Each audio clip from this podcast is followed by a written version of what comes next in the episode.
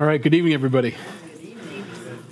Today or tonight, we're going to be in uh, 1 Corinthians, if you want to turn there in your Bibles, chapters 4 and 5.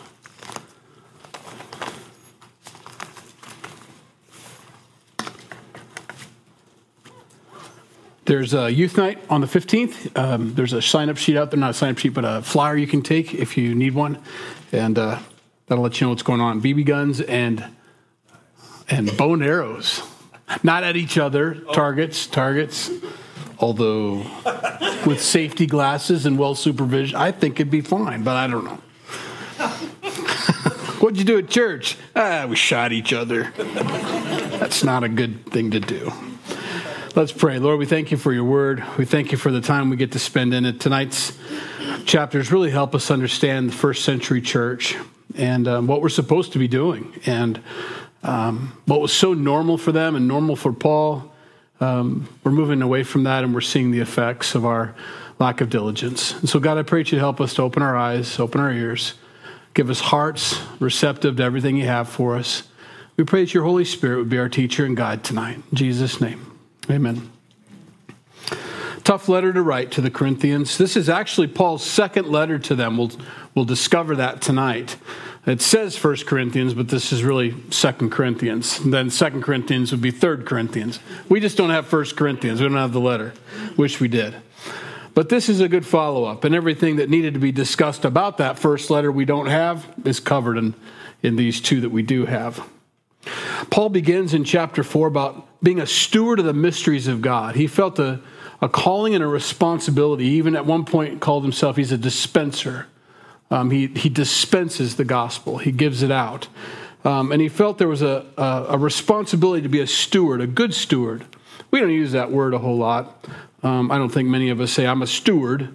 Um, we're a keeper. We are a uh, someone who oversees, or is a, a watchman or a watchwoman over a certain area or a certain responsibility. Tonight, John had to be called in to do something at his, his work, and so I was given the stewardship of the front door. That was my stewardship. I had to make sure the door was open and make sure no bad guys got in. You know, I don't know what I was going to do, maybe throw rocks at them or something, but that was my job, a steward. So keep that in mind as we discuss the mysteries of God. You're a steward of the mysteries of God.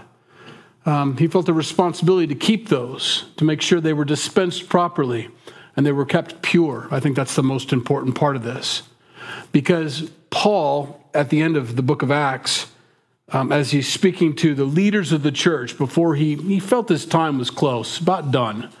So he pulls them aside. He says, You know, after my departure, savage wolves are going to come in from among you and from, with, from, from the outside and from, from the inside. And you need to guard yourself. You need to know what you believe. You need to know um, what it is that Christ did for us at the cross. Many people um, had to be taught over and over again to understand what it meant to be saved. What, saved from what? And, and for what purpose? And is there another way? And, and all these things. And, and so Paul says you need to be a steward, and he felt that responsibility. But in the in, the, uh, in light of the entire book here that we're reading, this next chapter, chapter four, goes along with it's not just Apollos and it's just not just me, uh, Paul, it's not just Peter, it's everybody that's been given the responsibility of, of holding and reading and dispensing the word of God to anybody in any form. You're a steward of that. And we're not allowed to uh, be at liberty to change that or to move it or to um, move the boundaries of those things. So he tries to rein him in and explain his position. In verse 1, let a man so consider us as servants of Christ and stewards of the mysteries of God.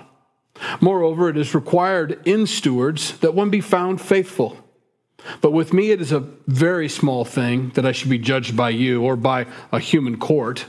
In fact, I do not even judge myself, for I know of nothing against myself. Yet I am not justified by this but he who judges me is the Lord. Therefore, judge nothing before the time until the Lord comes, who will both bring to light the hidden things of darkness and reveal the counsels of the hearts. Then each one's praise will come from God. Paul begins by saying, I'm a steward of these mysteries, but I also want to be found faithful as being a steward of these. I mean, I'm not going to be a steward for 24 hours. I'm going to be a steward for my life, my lifetime. I'm going to be a good steward. He goes on to say, It's a small thing that I should be judged by you. You may look at me and cast your opinions and your thoughts and all these things. It doesn't make any difference to me. Um, I don't even judge myself, Paul says, because only God can be the judge. He understands that. And eventually, as a believer in Jesus Christ, although all of my sins have been forgiven, I'm going to stand before God and all the works that I did because of my salvation, not for it, but because of, it's all going to be kind of looked over. It's a review process, maybe.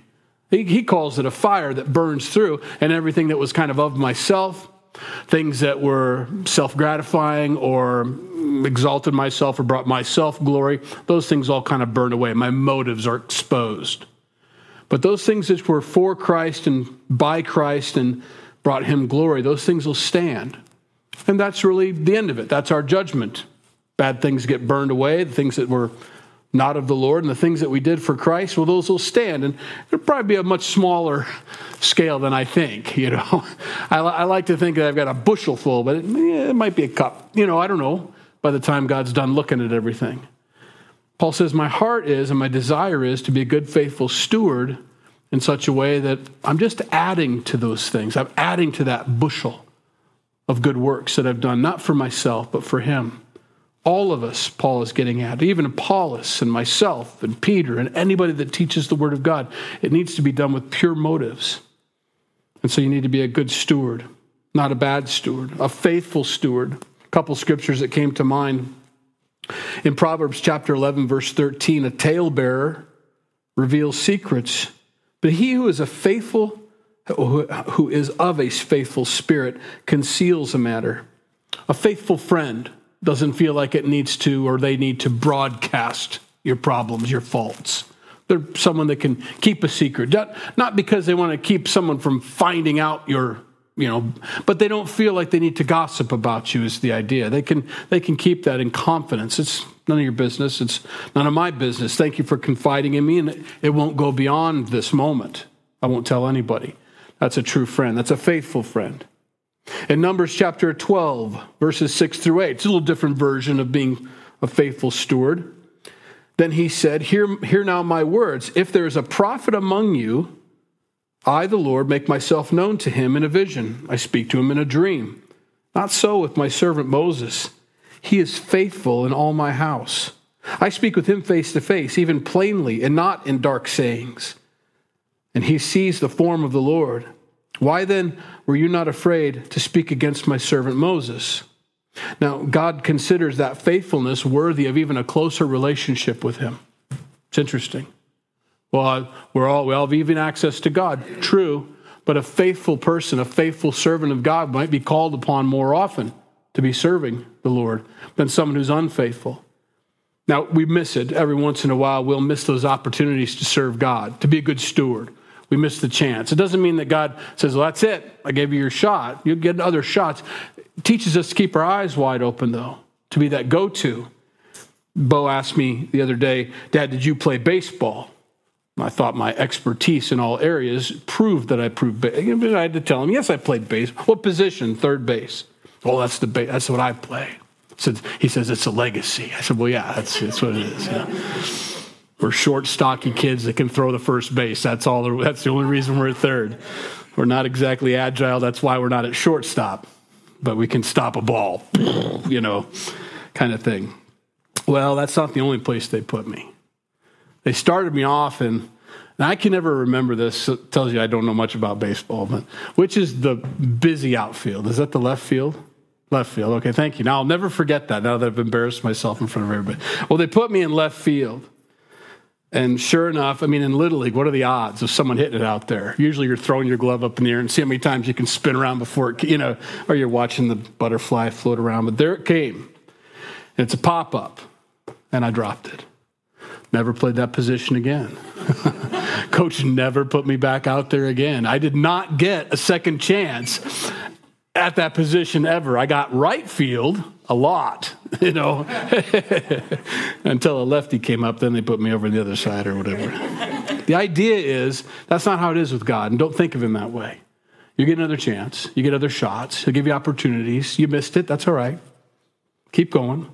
You get another pop up, get a chance to, and if you drop it, well, maybe we need to practice a little bit, you know, and God will do that with us in service. Well, that's the idea.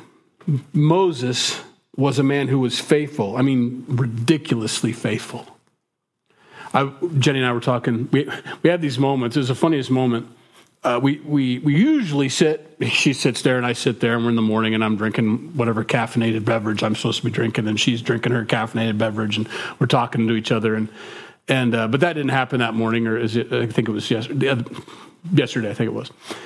But she was by the milking machine, by the in that, there's a doorway, and I'm over here, and you just have these moments, and we sat there and talked for like 15 minutes between this doorway, and just here it is. This is the time, and it came up. Um, what were we talking about? Uh, how Jesus, when he was walking, he was walking, and the guys, he's going to the next town, and the disciples kind of they they they laid back a little bit so that he couldn't hear them. And they start talking about who's the greatest. Now, he's not stupid. I mean, he's omniscient, omnipotent. He knows what's going on back there, but he's walking ahead, and all the guys are just like letting him get ahead of him. And they're like, I still think I'm the best, you know, kind of thing. And they're talking to each other. So they finally get to the place. He says, What are you guys discussing? And they're like, Well, you know, they didn't want to say because they knew. Well, he knew too. And so he tried to explain to them. Imagine what Moses had to go through as he's walking and he's following the pillar of fire. Come on, we're following the fire, we're following the smoke. Let's go. And everybody starts laying back a little bit, you know, you know, because they're just watching him and they're walking 100 yards, maybe 200 yards behind him, grumbling and complaining. I didn't bring any watermelon. Did you bring any watermelon? Where are the leeks? Where are the onions? Sure, better back and eat. All the things they would talk about. And Moses is just walking and following this thing. And, and then after coming to the Jordan and not going across because they had some spies that said, I don't think we can do it. And from disbelief and unbelief, they couldn't go across. So God says, You got 40 years of walking around in the wilderness now. I mean, you guys can just stay back there as far as I'm concerned. But he's faithful. For 40 years, he still led them in front of them and walked around, even though they had unbelief. Jesus, faithful, you know, even though they're grumbling, complaining, and trying to figure out how, this, how, how a child could be better than them, even though Jesus said specifically, unless you become like this child, there's no way. He's the greatest. Moses was faithful to the point where God says, I call him my friend. We're, we're that close. I speak to him face to face, not like the prophets. Prophets are called and they do what I tell them to do, and they're and they not Moses. He's different. I, I'm I still hold on to this, and I believe this is true. You can be as close to God as you want to be. You can be as close to Jesus as you want to be. It's up to you. It's up to me. How close we are to Him, how faithful we are to be good stewards of what He's given us. Not money. We'd always bring that back to money. That you do need to be a good steward of your money, but not nearly as important as being a good steward of God's word in your heart. Being faithful in that. That he knows that you're the go to man or the go to woman when it comes time to share the gospel with somebody or to explain scripture to somebody, that you're the one, you know? Because you will faithfully say, Absolutely, I'll do it kind of fearless in the sense that I know that God's called me. Of course, I'm going to do it. How could I go wrong by obeying God? And so there's another scripture Jeremiah 23 28. The prophet who has a dream, let him tell a dream. But he who has my word, let him speak my word faithfully. What is the chaff to the wheat, says the Lord? That's the comparison between prophecies and God's word. God's word is far superior to prophecies, far superior to visions. God's word is everything. It's amazing. It's alive. It's sharper than any two edged sword. It cuts between the joint and the marrow, between the soul and the spirit. It's a discerner of our hearts. That's a little intimidating to know that as I read God's word, if I read the Bible, just read it, and I'm honest, and I say, Lord, show me everything you need to show me. That's a safe prayer that all of a sudden he begins to discern and begins to bring conviction, encouragement, heals wounds.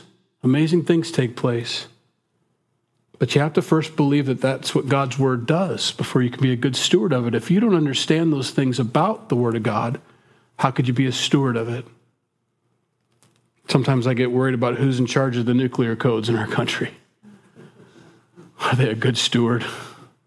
Do they understand? Do they comprehend? Do they know what it means to have that kind of responsibility, to have that football follow you around wherever you go? And your handprint is all that it takes? Are you a good steward? I think it's important. You know what every president should probably be, and maybe they are, who knows, taken into one of those silos. Maybe watch a few films, maybe see some of the destruction firsthand of what these things do, what it would look like. Give them the actual scenarios and the breakdown of all that would take place in a nuclear winter. I think that'd be important. Likewise, with God's word, which is far more powerful than anything I've just discussed with you. Are we good stewards? Do I understand what I hold in my hand? This kind of uh, complements what hap- what we talked about on Sunday when we talked about Martin Luther or Tyndale or or uh, or any of these guys that died for the Word of God. They understood. They comprehended. They were faithful. And I hope we are too. And so Paul just says we're just faithful stewards. We want to be faithful stewards of what God. It's a very small thing to be judged by you. I don't really care what you think. I'm going to do what God tells me to do. I'm called to be a faithful steward of God's mysteries. I'm not here to make sure that you like me or that you're pleased with me. He says, Therefore, judge nothing before the time until the Lord comes, who will both bring to light the hidden things of darkness and reveal the counsels of the heart. Then each one's praise will come from God. Now, these things, brethren, I have figuratively transferred to myself and Apollos for your sakes, that you may learn in us not to think beyond what is written, that none of you may be puffed up on behalf of one against the other. For who makes you different from another? And what do you have that you did not receive? Now, if you indeed did indeed receive it, why do you boast as if you did not receive it? The word in chapter 4 and chapter 5 is going to be puffed up. That's not a word we use for arrogant. The church is very arrogant. This church was specifically. They're very arrogant with what they could do. Um, they love the gifts of the Spirit, which is fine. Nothing wrong with the gifts of the Spirit unless you use them wrongly, unless you're not humble. If you don't have humility, you have no business wielding any of the gifts of the Holy Spirit. That's the first and foremost thing is have humility and love. And he'll discuss that in chapter 13 when we get there. But they became arrogant. And so Paul says, you know, you do differ from one another, and you think that your differences, and you begin to mm, put tiers, terraces. Who's better? Who's higher? Well, you know, the gift that helps. Who doesn't have that gift? That's a common one. Who can't change a toilet paper roll in a bathroom, you know? Well, you'd be surprised. Someone who can do it with love and humility? Very few. Very rare, actually. It's actually a higher gift in some cases. But then the gift of tongues, well, that's pretty cool. You can speak in another language that you never studied, that you never learned. The gift of interpretations, now you're knowing their language and you can interpret and tell everybody else. That's pretty cool. Gift of miracles, you made a leg grow back. That's amazing, you know. And so we have these, and that's how they would do it, you know. I'm the leg grow back guy, you know. Front seat. I'm the helps guy. There's a toilet that needs, you know, adjusting. God said, Paul says, this, this ought not to be. Besides, who gave you the ability to do that with love and humility? And who gave you the ability to do that? You're not doing that of yourself. If you're operating in the gifts of the Spirit, it is His gift. You're just a tool, you're a vessel. There's nothing to be prideful about, nothing to be arrogant about. You're the one that's been made different by God. So He's the one that gets the glory for that. Don't take that away from Him. Um, it's a dangerous thing. Verse 8 this is where he gets very sarcastic. Um, these are rhetorical questions and very sarcastic statements. You are already full.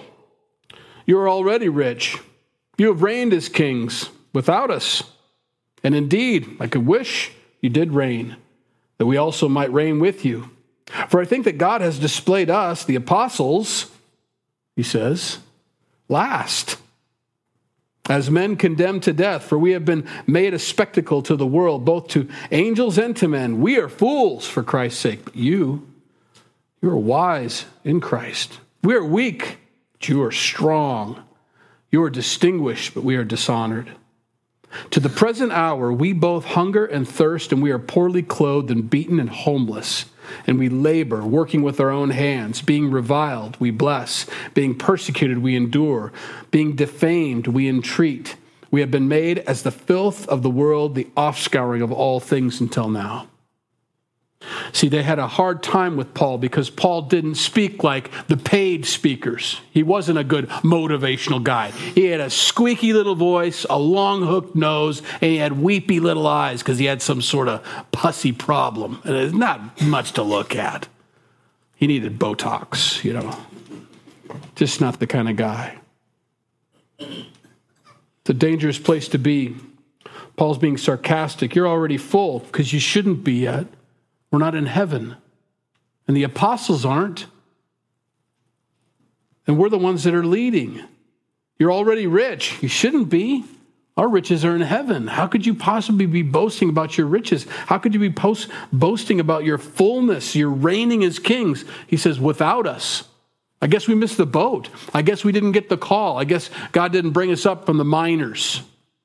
I'm glad you guys did, though. He's being sarcastic.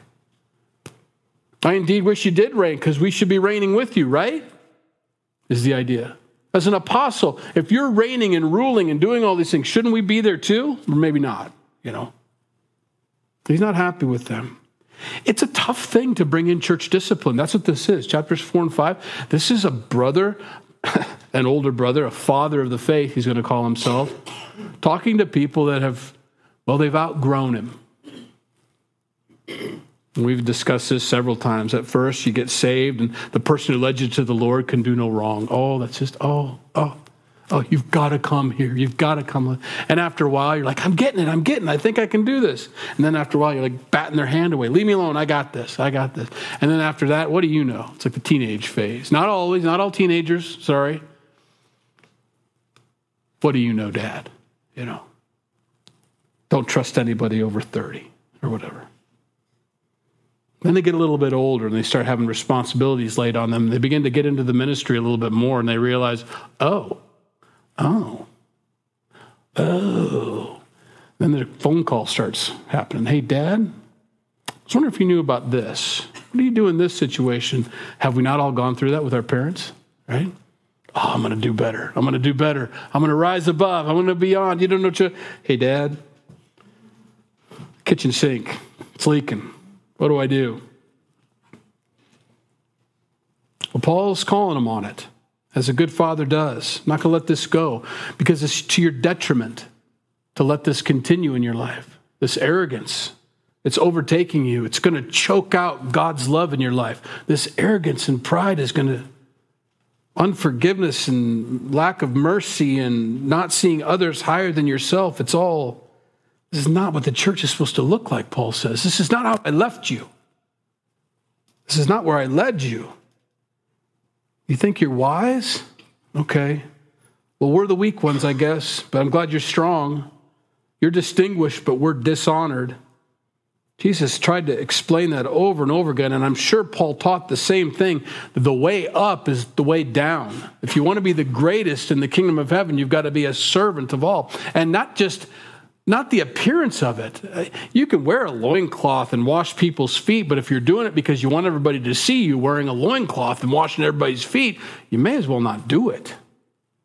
That's not the point. The point is they had dirty feet, and I just love them, and I know that how uncomfortable that is to have dirty feet and stuff between your toes. They wear sandals all over the Middle East. Can you imagine how that would feel to have someone take some water and just start washing all that stuff? Oh, you know. It's like at the end of the day, maybe you don't do this, but I do. You take your shoes and your socks off. It's kind of gross. Don't judge me. And you take your toes on the carpet. You just kind of. or you get into bed and you kind of shuffle your feet a lot. In the oh, I just love that. Oh, it's so nice to get your shoes off. That's the idea. Jesus wanted them to have that. He didn't care about. Does everybody see what I'm doing? He does bring it up later, but he wants them to know I did this because I love you, and I know that we all needed our feet washed tonight, and nobody stepped up to do it. So I'll do it. I don't mind doing it. I just I, let's just get that done. You know, he was willing to do it. The closer you get to Jesus, and the more you decide to follow Jesus, the more dishonored you'll be, the less you'll be loved and talked about behind your back. That's just it. That's how it is. You don't gain honor. You don't gain distinguishment. You don't, it doesn't happen that way. Jesus, at the pinnacle of his public ministry, is crucified on the cross. Uh, expect that. Expect that. That's part of it. To this present hour, we're, we're hungry. And sorry.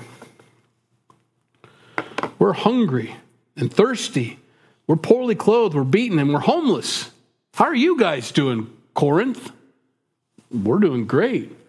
Hmm, there's a disconnect that Paul's trying to help them overcome. We're reviled, we're persecuted, but we endure. We're defamed, but we entreat. We have been made as the filth the, of the world and the offscouring of all things until now. That's a good t shirt. I'm a bathtub ring in the kingdom. That's what I'm here for. That's what I'm considered. Verse 14 I do not write these things to shame you, but as my beloved children, I warn you. For though you might have 10,000 instructors in Christ, yet you do not have many fathers. For in Christ Jesus I have begotten you through the gospel. Therefore I urge you, imitate me.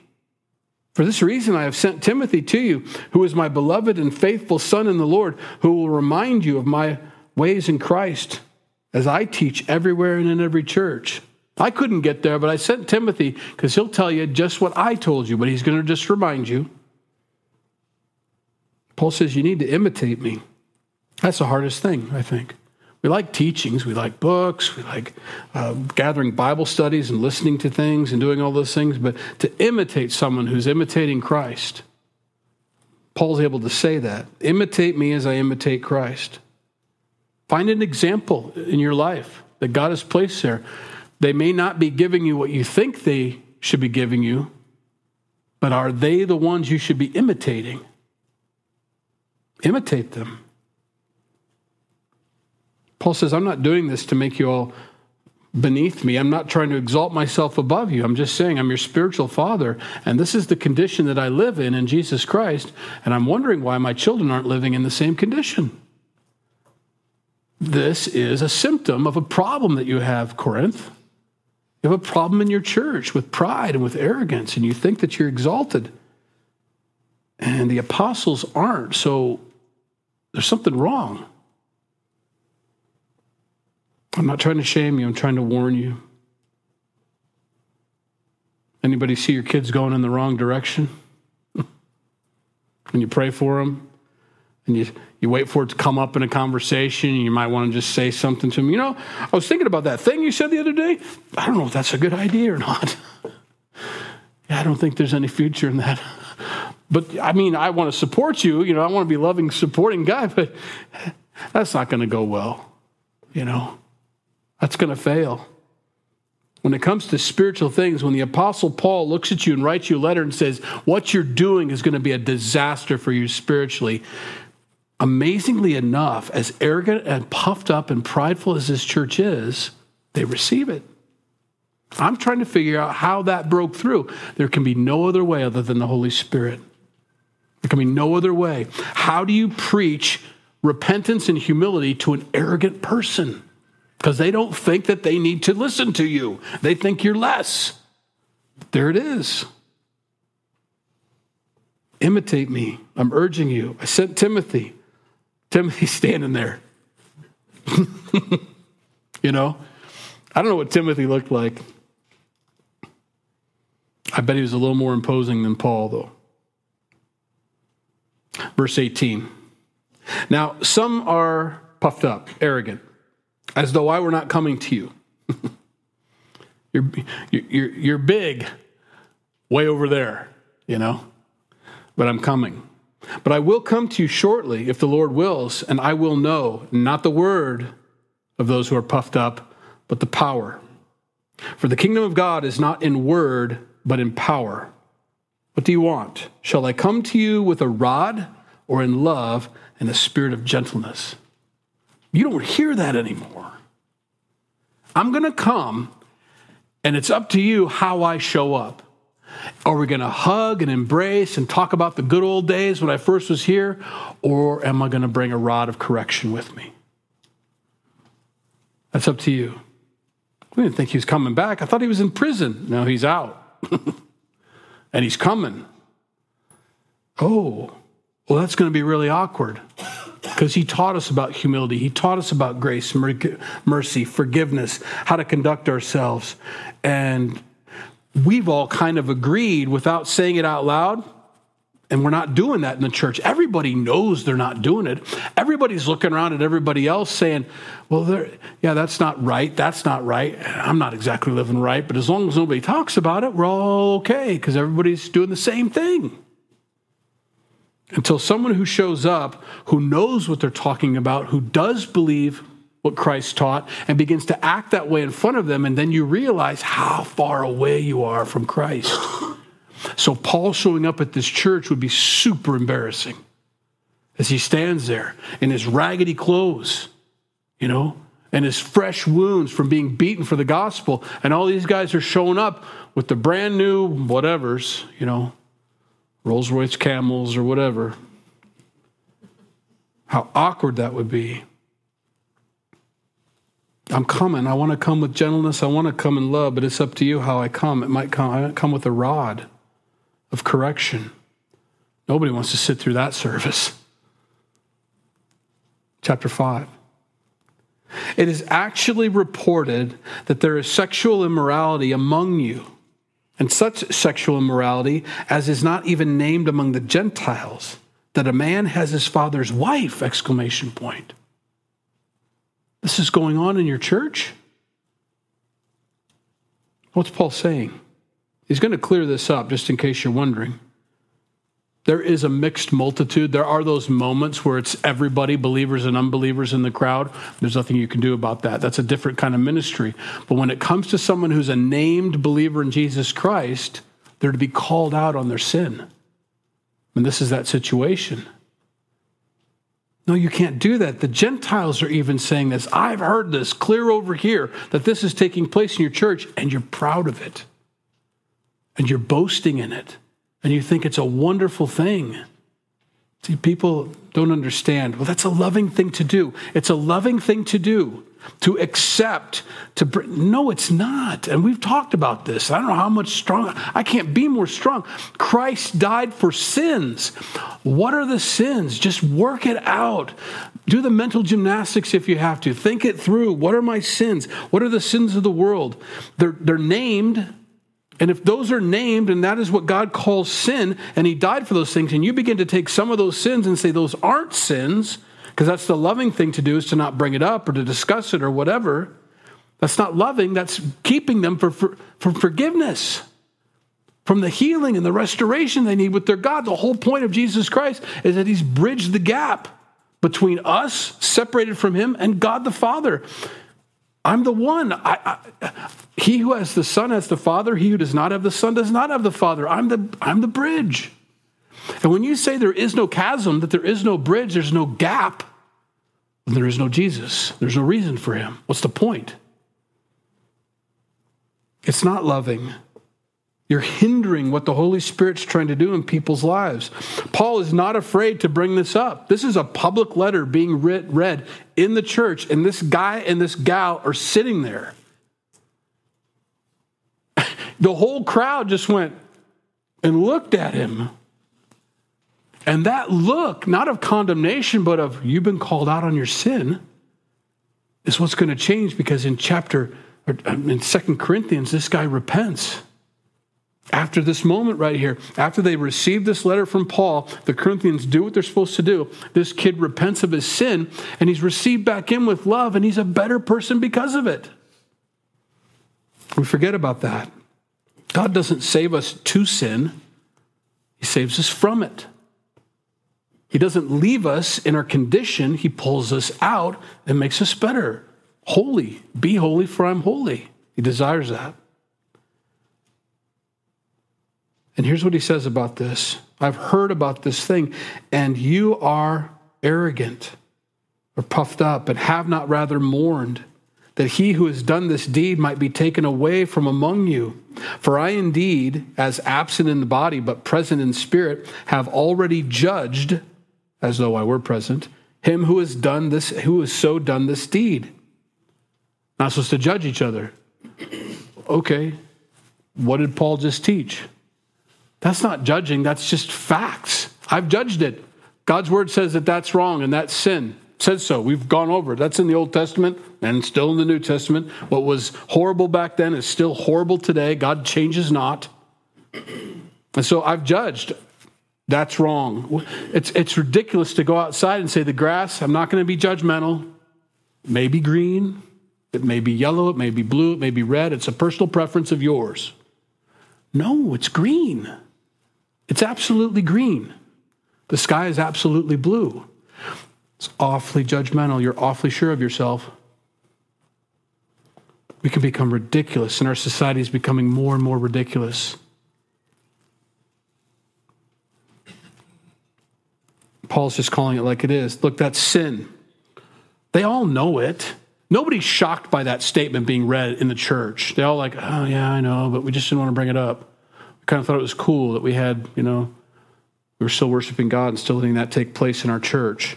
No, it's wrong. I've judged it. In the name of our Lord Jesus Christ, when you are gathered together along with my spirit in the power of our Lord Jesus Christ, deliver such a one to Satan for the destruction of the flesh, that his spirit may be saved in the day of the Lord Jesus. Paul's the most loving in the whole group. By saying it out loud, by calling him to repentance, by allowing that to die in his life, sin must die, you save the spirit. He makes it clear in the name of our Lord Jesus Christ, you need to do this. You need to deliver that one, if he won't repent, to Satan for the destruction of his flesh. That needs to die because that's all that's causing it is the flesh. Our flesh would have us do all sorts of stuff, and we can all say, in the name of Jesus, I think that's okay. And it's not. To walk in the spirit and to walk in the flesh are two different things, and they're juxtaposed.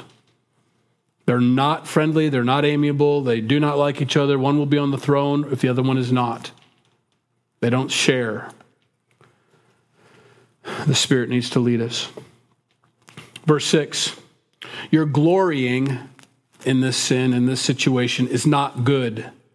Do you not know that a little leaven leavens the whole lump? But I thought we were being accepting and loving and all that. No, it's permeating your fellowship, it's changing it. Well, I know, but I didn't think, I didn't think, I didn't.